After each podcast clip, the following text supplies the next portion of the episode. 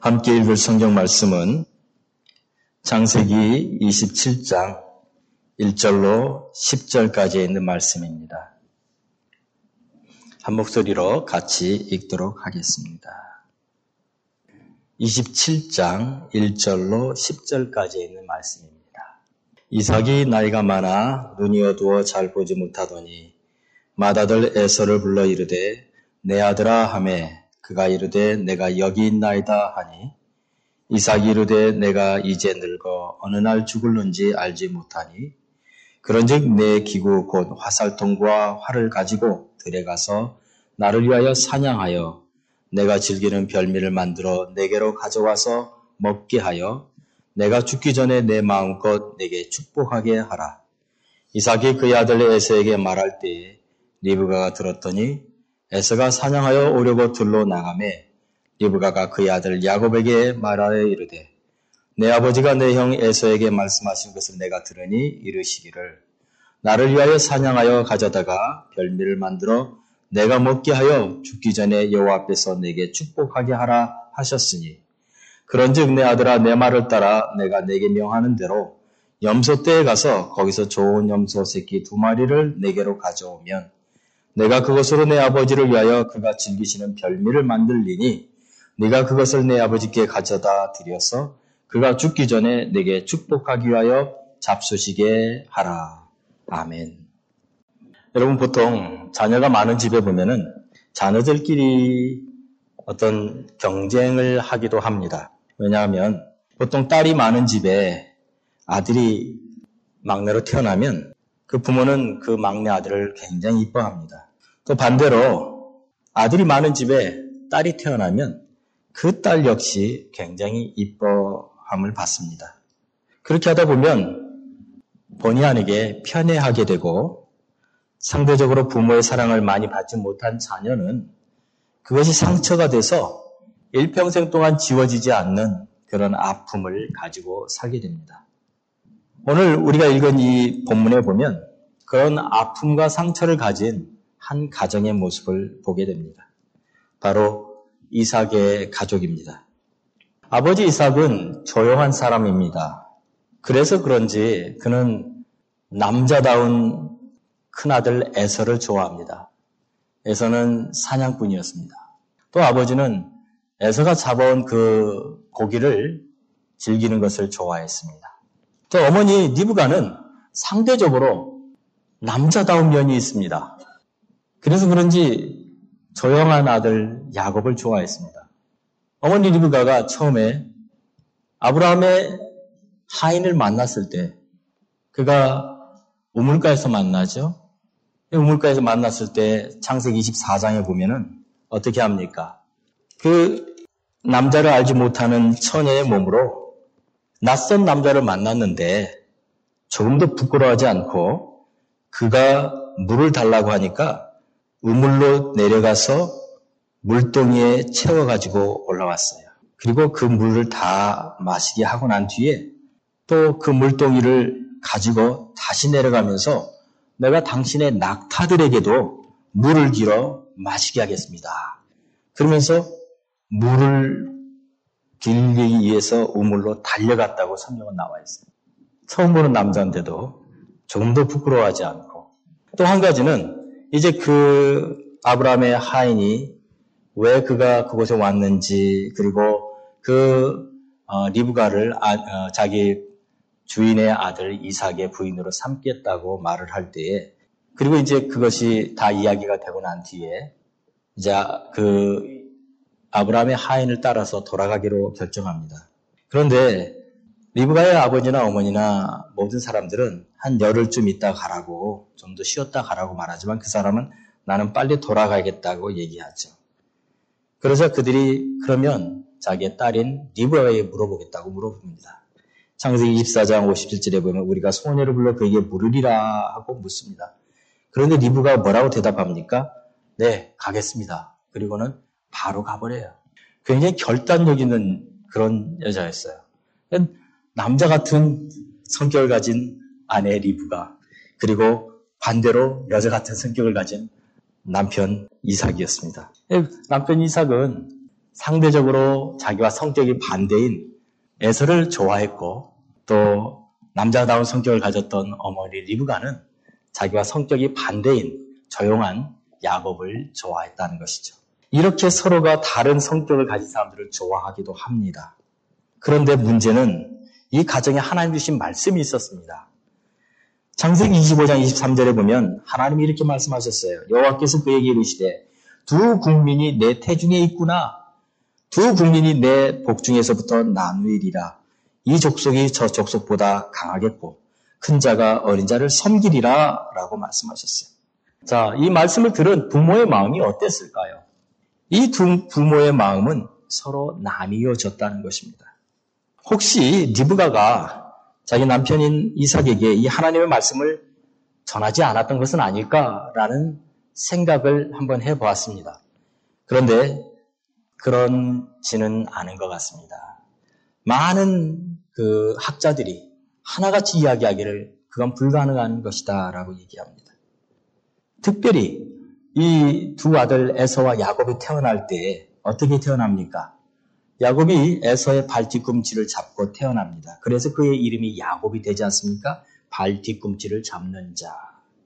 그 이, 아주 이상한 그런 것을 경험하게 되었을 때에 아마 이삭은 의아하게 생각했을 것이고 리브가는 그 이유를 설명해 주면서 하나님 주신 말씀을 이미 들려주었을 거라고 말합니다. 그런데 오늘 우리가 읽은 본문 창세기 이십칠 장에서 아버지 이삭이 큰아들 에서에게 축복하겠다고 하는 말을 들으면 우리 이렇게 생각합니다. 아버지 이삭이 그 말씀을 모르지 않았을 텐데 왜 이렇게 하셨을까? 아버지 이삭은 이것이 하나님의 뜻이구나 라고 생각하는 것이 아니라 오히려 하나님이 이렇게 구했을 것 같습니다. 하나님 그럴 수는 없습니다. 어떻게 큰 자가 작은 자를 섬긴다고 합니까? 잘못된 것입니다. 하나님, 에서가 큰아들이오니 에서가 더 강한 자가 되게 해주십시오 라고 기도했을 것입니다. 그러나 어머니 리브가는 하나님께서 그, 그녀에게 주신 그 말씀을 거역할 수가 없었을 겁니다. 아니, 오히려 그렇게 되는 것이 더 좋을 거라고 생각했을 겁니다. 왜냐하면 큰아들 에서를 보니 그의 마음 가운데 하나님을 향한 마음이 조금도 없는 것 같아요.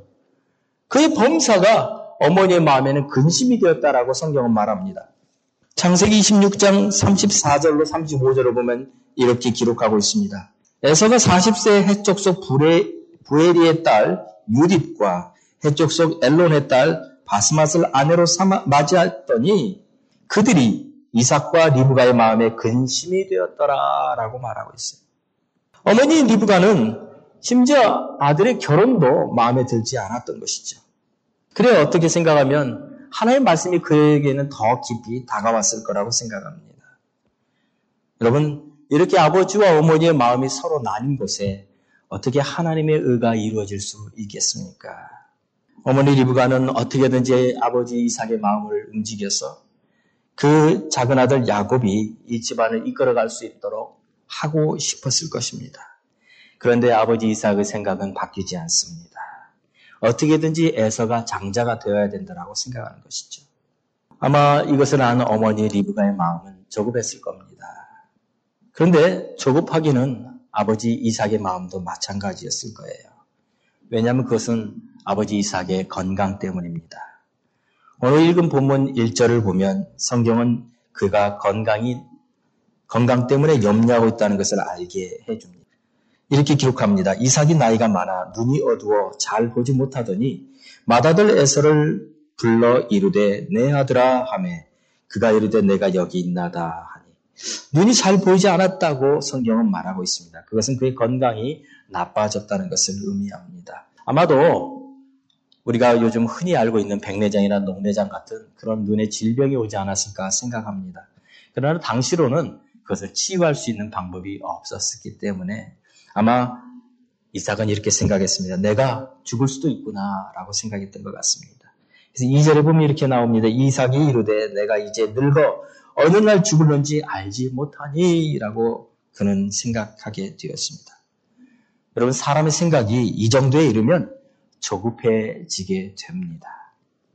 그런데 우리가 알아야 될 것은요, 사람이 조급해지면 하나님의 계획을 그르칠 수 있다는 것입니다. 이것이 오늘 우리에게 주신 첫 번째 메시지입니다. 여러분, 조급함은 하나님의 계획을 그르칩니다. 그렇기 때문에 조급해지는 것을 조심해야 합니다. 이 조급함이 하나님이 가지고 계신 이삭과 그의 두 아들 에서와 야곱을 향한 계획을 그르치기 시작합니다. 사람의 마음이 조급해지면 하나님의 계획을 볼 수 없기 때문에 그렇습니다. 그리고 조급해지면 내 생각으로 가득해지기 때문에 그렇습니다. 그러면 결국엔 하나님의 계획을 무시하게 됩니다. 여러분, 조급하게 되면 사단의 생각을 분별 없이 받아들이게 됩니다. 성경은 여러 곳에서 조급해지는 것을 조심하라고 경고하고 있습니다.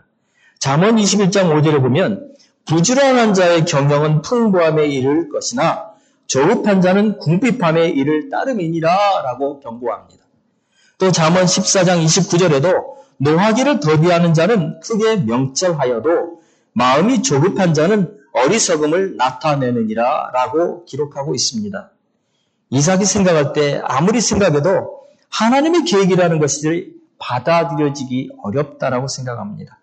큰 자가 작은 자를 섬긴다니 말이 되나요? 라고 생각한 것이 겁니다. 받아들일 수 없었습니다.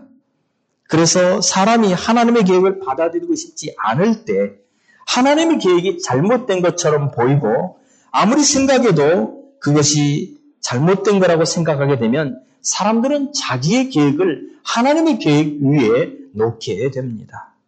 여러분, 여러분은 그렇게 안 하실 것 같습니까? 지금 이 일이 어디에서 이루어지는 일입니까? 그렇게 믿음이 좋다는 믿음의 조상 아브라함의 가정, 이삭의 가정에서 이루어진 일이라는 것을 한번 생각해 보십시오. 이삭이 얼마나 대단한 사람입니까? 그가 아버지 아브라함이 그를 번제로 드리려고 할 때 그는 순수하게 순종했던 그런 아들이었어요. 그런데 그가 지금 하나님의 계획을 알면서도 그 계획에 순종하지 못하고 있는 것을 보고 있습니다. 믿음의 사람들도 이렇게 될 수 있다는 거예요. 결국 아버지 이삭은 자신의 계획을 이루기 위해서 에서에게 한 가지 명령을 내립니다. 삼 절에 이렇게 기록합니다. 그런즉 내 기구 곧 화살통과 활을 가지고 들에 가서 나를 위하여 사냥하여, 사 절입니다. 내가 즐기는 별미를 만들어 내게로 가져와서 먹게 하여 내가 죽기 전에 내 마음껏 내게 축복하게 하라라고 말하죠. 아버지 이삭의 퍼펙트한 계획이었습니다. 그런데 그의 계획에는 문제가 있습니다. 지금 이삭의 형편을 다시 한번 우리는 살펴볼 필요가 있습니다. 일 절에 분명히 뭐라고 말합니까? 눈이 어두워 잘 보지 못하더니라고 기록하고 있어요. 이 말은 실제적으로 그가 나이가 많아서 눈이 어두워졌다는 것을 말하기도 합니다. 그러나 또 한편으로는 영적으로 그가 무디어졌다는 것을 말해 주는 것입니다. 영적으로 분별력을 잃었다는 것입니다. 한 예로 우리는 사무엘상 삼 장 이 절에 보면 엘리 제사장의 이야기를 우리는 기억합니다. 그때 엘리의 눈이 점점 어두워가서 잘 보지 못하는 그때에 라고 성경은 사무엘상에서 그 시대를, 시대의 영적인 어두움을 얘기하고 있었습니다. 제사장 엘리의 눈이 어두워져 갈 때 그 시대의 영적인 상황도 어두워져 갔다는 것이죠. 오늘 이삭도 눈이 어두워져 갔다는 말은 또 한편으로는 영적으로 분별력을 잃어가고 있다는 것을 말해주고 있습니다. 여러분, 믿음의 사람이라 할지라도 영적으로 둔해지면 하나님의 계획이 아닌 자신의 계획에 몰입하게 됩니다. 안타깝게도 이삭이 그랬습니다. 이삭은 스스로 말하기를 이제 죽을 날이 멀지 않았다라고 생각했습니다. 그래서 빨리 이 일을 이루어야겠다고 생각했고 그러자 더 집착하게 되었던 겁니다.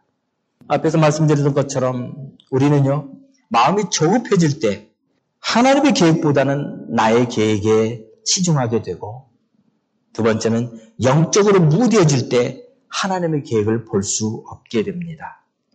믿음의 사람들은 이 두 가지를 항상 조심해야 합니다. 오늘 주시는 두 번째 말씀이 이거예요. 내가 영적으로 무뎌져 있는지, 내가 지금 조급한지를 늘 점검해야 된다는 것입니다. 영적으로 무뎌지면 하나님의 계획을 볼 수 없기 때문에 그렇습니다. 근데 문제는 우리 스스로가 우리가 영적으로 무뎌져 있는지조차를 알지 못한다는 거예요. 어떻게 우리는 알 수 있습니까? 하나님 앞에 나올 때 알 수 있습니다. 우리의 마음을 온전히 내려놓고 기도할 때 그것이 나의 계획인지 하나님의 계획인지 알 수 있게 되기 때문입니다.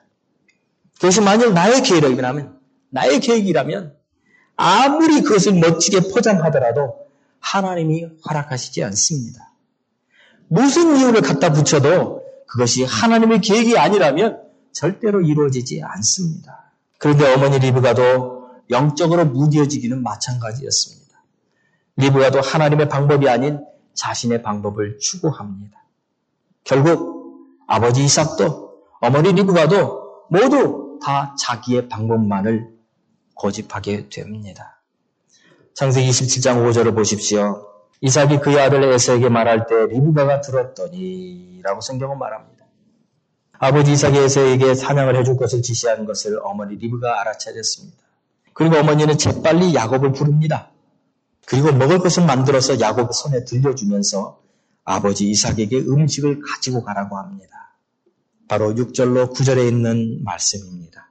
리브가가 그의 아들 야곱에게 말하여 이르되 내 아버지가 내 형 에서에게 말씀하신 것을 내가 들으니 이르시기를 나를 위하여 사냥하여 가져다가 별미를 만들어 내가 먹게 하여 죽기 전에 여호와 앞에서 내게 축복하게 하라 하셨으니 그런즉 내 아들아 내 말을 따라 내가 내게 명하는 대로 염소 떼에 가서 거기서 좋은 염소 새끼 두 마리를 내게로 가져오면 내가 그것으로 내 아버지를 위하여 그가 즐기시는 별미를 만들지니라고 말합니다. 무엇을 위해서 그렇게 하라는 것입니까? 바로 축복입니다. 십 절에 보면 내가 그것을 내 아버지께 가져다 드려서 그가 죽기 전에 내게 축복하기 위하여 잡수시게 하라라고 말하는 거예요. 바로 무슨 축복입니까? 아버지로부터 주시는 축복입니다. 장자에 대한 축복입니다. 여러분 이것은 리브가가 하나님으로부터 들었던 말씀 창세기 이십오 장 이십삼 절에 두 국민이 내 태중했구나 두 국민이 내 복중에서 나누이리라 이 족속이 저 족속보다 강하겠고 큰 자가 어린 자를 섬기리라 했던 이 말씀을 기억하고 했던 행동입니다. 어떻게 보면 어머니 리브가의 신앙이었습니다.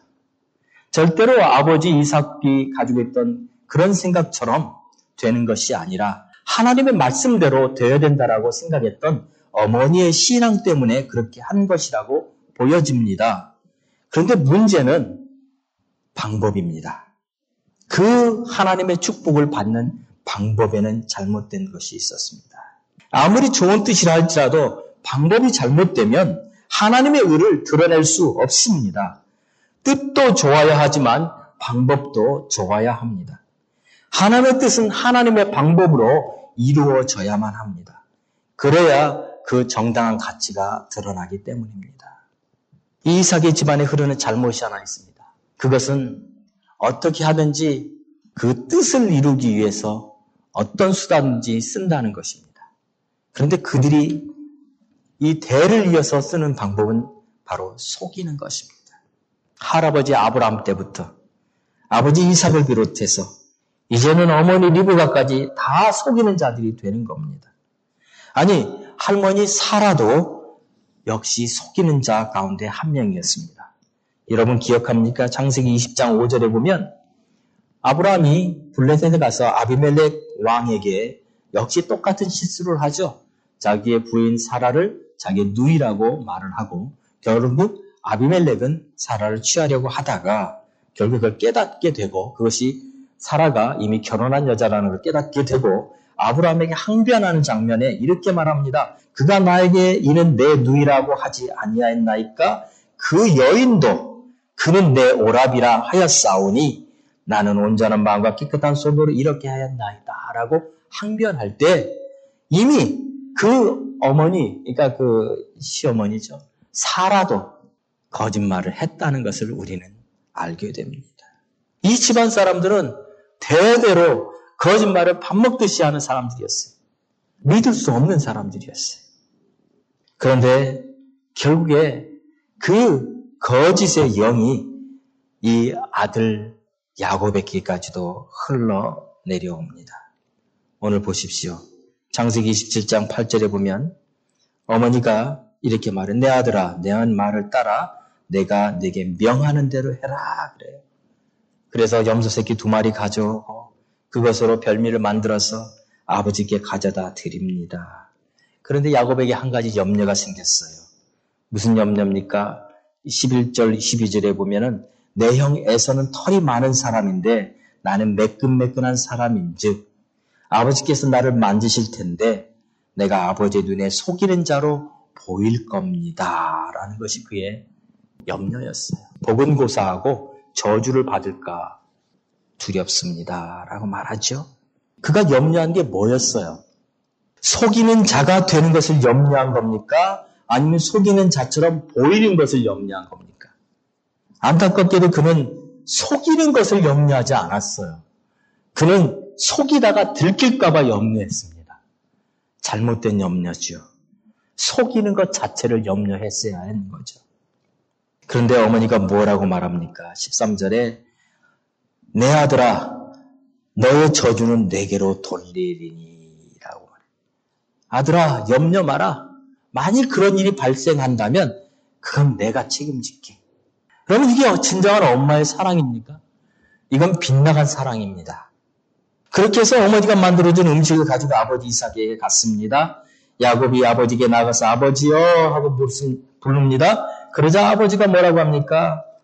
아버지가 창세기 이십칠 장 십팔 절에 말합니다. 내 아들아 네가 누구냐? 라고 묻습니다. 야곱이 대답합니다. 나는 아버지의 맏아들 에서로소이다 라고 말해요. 여러분 여기에서 야곱은 거짓말을 합니다. 아버지에게 자기는 야곱이 아닌 에서라고 거짓말을 합니다. 그 거짓말은 아버지에 대한 거짓말이요 형 에서에 대한 거짓말이었습니다. 아석이, 아버지 이삭이 또 묻습니다. 이십 절에 내 아들아 네가 어떻게 이같이 속지 잡았느냐?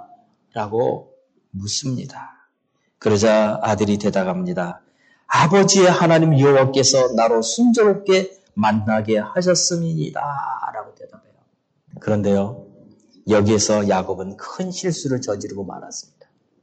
아버지의 하나님 여호와께서라는 말을 썼어요. 아버지는 자기의 귀를 의심했을 겁니다.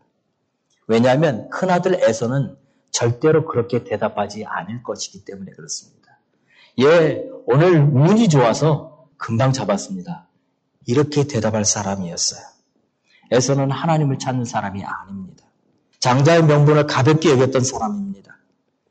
하나님으로부터 오는 영적인 축복에 대해서는 아무런 관심이 없는 사람이었어요.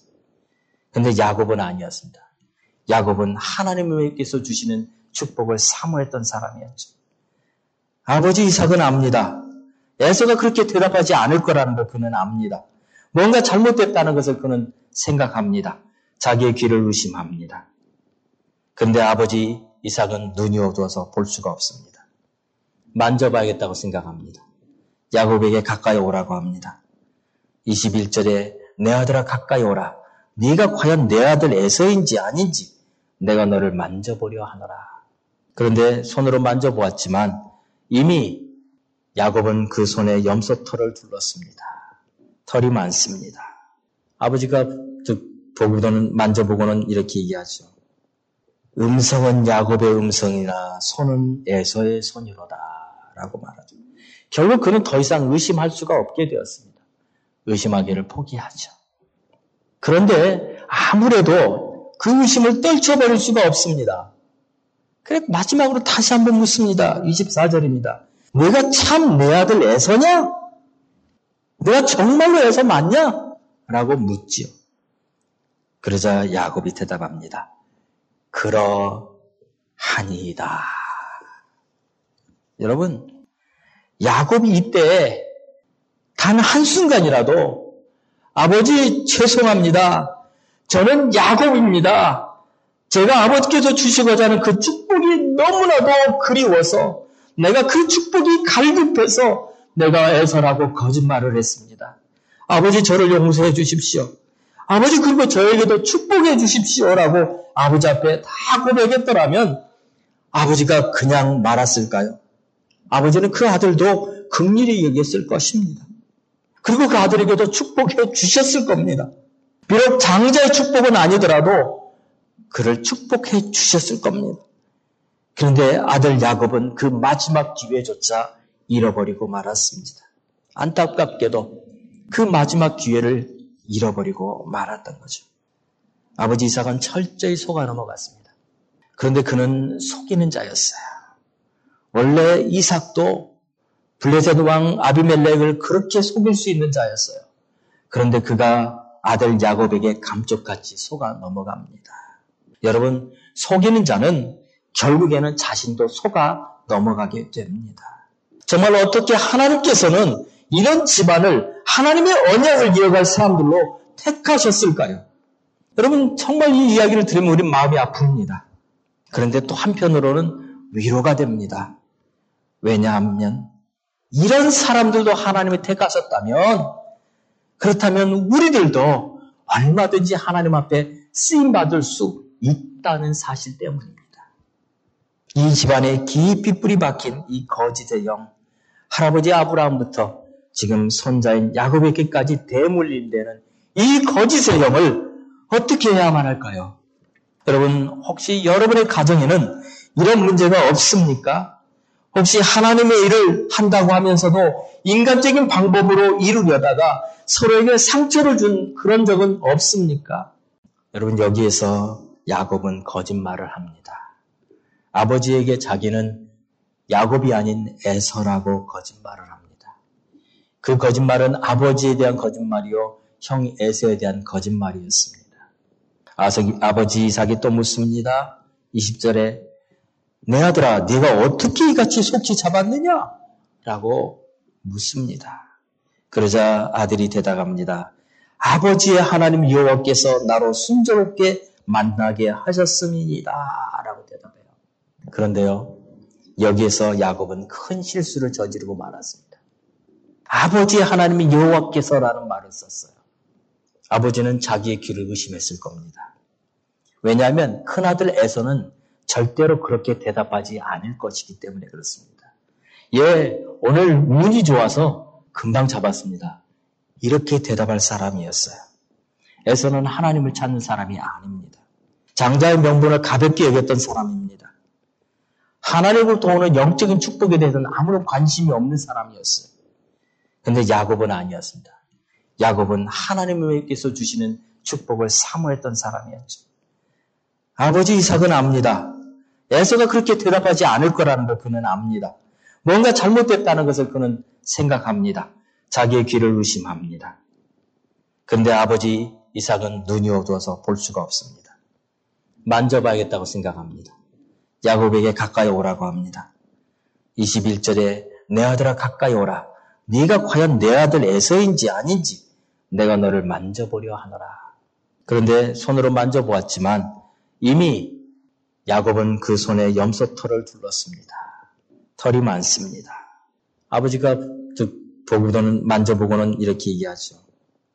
음성은 야곱의 음성이나 손은 에서의 손이로다 라고 말하죠. 결국 그는 더 이상 의심할 수가 없게 되었습니다.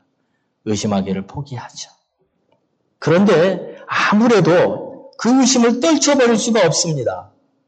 그래서 마지막으로 다시 한번 묻습니다. 이십사 절입니다. 내가 참 내 아들 에서냐? 내가 정말로 에서 맞냐? 라고 묻지요. 그러자 야곱이 대답합니다. 그러하니이다. 여러분, 야곱이 이때 단 한순간이라도 아버지 죄송합니다. 저는 야곱입니다. 제가 아버지께서 주시고자 하는 그 축복이 너무나도 그리워서 내가 그 축복이 갈급해서 내가 에서라고 거짓말을 했습니다. 아버지 저를 용서해 주십시오.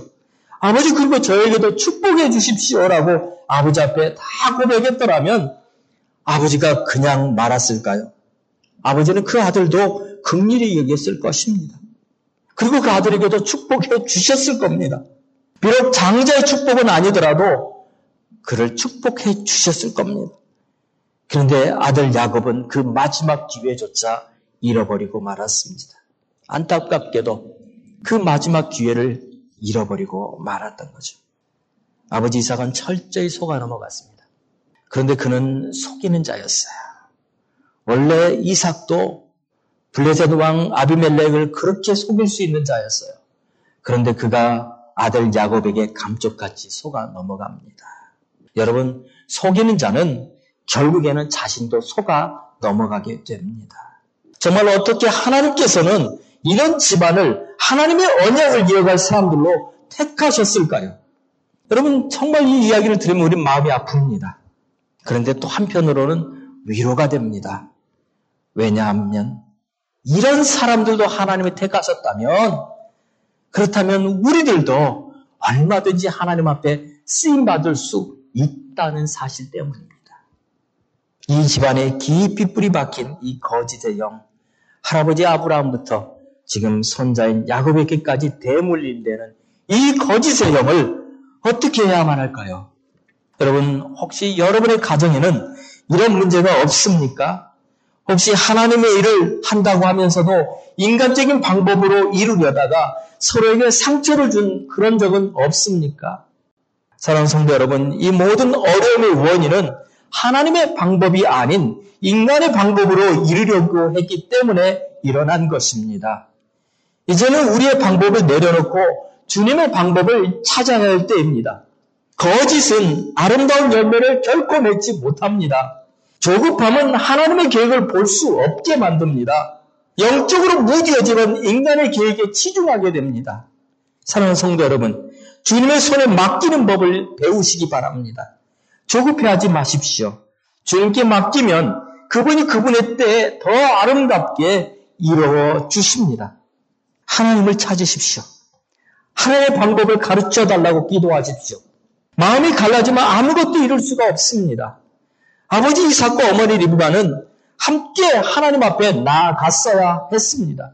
함께 기도하는 가정에는 이런 어려움을 이겨나갈 수 있는 힘이 있습니다. 그러나 기도가 그쳐지면 어려움을 이겨나갈 수도 없고 결국은 인간적인 계획만이 무성하게 되는 법입니다. 무엇보다도 하나님 앞에 아버지와 어머니, 아니 온 가족이 함께 나아갔어야만 하는 것입니다.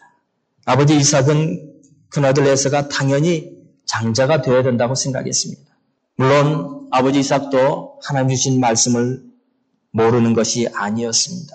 그럼에도 불구하고 그는 자신의 의지로 에서를 장자 삼기 원했습니다. 그런데 보십시오. 아무리 그가 그렇게 자신의 의지로 자신의 뜻을 이루려 했지만 결국 돌아온 것은 그의 뜻대로 되지 못했고 도리어 한 가족이 다 뿔뿔이 흩어지는 아픔과 상처만 남게 되었다는 겁니다. 물론 여기에서 우리는요, 한 가지 보게 되는 것이 있습니다. 그것은 하나님의 손입니다. 비록 인간의 관점에서 보면 정말 부족한 사람, 정말 거짓, 거짓말하고 정말로 욕심을 부렸던 그런 야곱을 하나님이 택하셨다는 사실입니다. 여러분, 이건 은혜입니다. 야곱이 에서보다 인간적으로 더 뛰어나서 택한 건 아닙니다. 그가 더 순결해서 그를 택한 것도 아닙니다. 그가 더 정직해서 그를 장자로 삼은 것도 아닙니다. 그는 정말로 부족한 사람이었어요. 그런데도 불구하고 하나님은 그를 택하셨다는 사실입니다. 그리고 그 뜻이 이루어지도록 역사하셨습니다. 그리고 그 일을 이루는 과정 중에 잘못도 있었습니다. 그럼에도 불구하고 그 잘못을 통해서도 하나님은 자신의 뜻이 이루어지도록 역사하셨습니다. 여러분, 이것이 하나님 나라의 법칙입니다. 하나님 나라의 법칙은 인간의 어떤 자연 질서나 문화적인 풍습을 따르는 것이 아닙니다. 하나님은 하나님의 뜻을 따라 이루십니다. 이것이 우리가 모르고 있는 겁니다. 하나님은요, 이 세상 역사를 주관하는 하나님이십니다. 이 구원의 역사 속에서 인간의 연약함에도 불구하고 죄성에도 불구하고 하나님의 전적인 은혜가 우리 삶을 다스리고 있다는 사실을 우리는 다시 한번 생각하게 됩니다. 그러면 혹시 여러분 가운데 나는 아무런 능력이 없어, 나는 그럴 만한 가치가 없는 사람이야, 어떻게 나 같은 사람을 하나님이 사용할 수 있어? 라고 생각하는 사람이 계시다면 여러분 조금 더 염려하지 마십시오.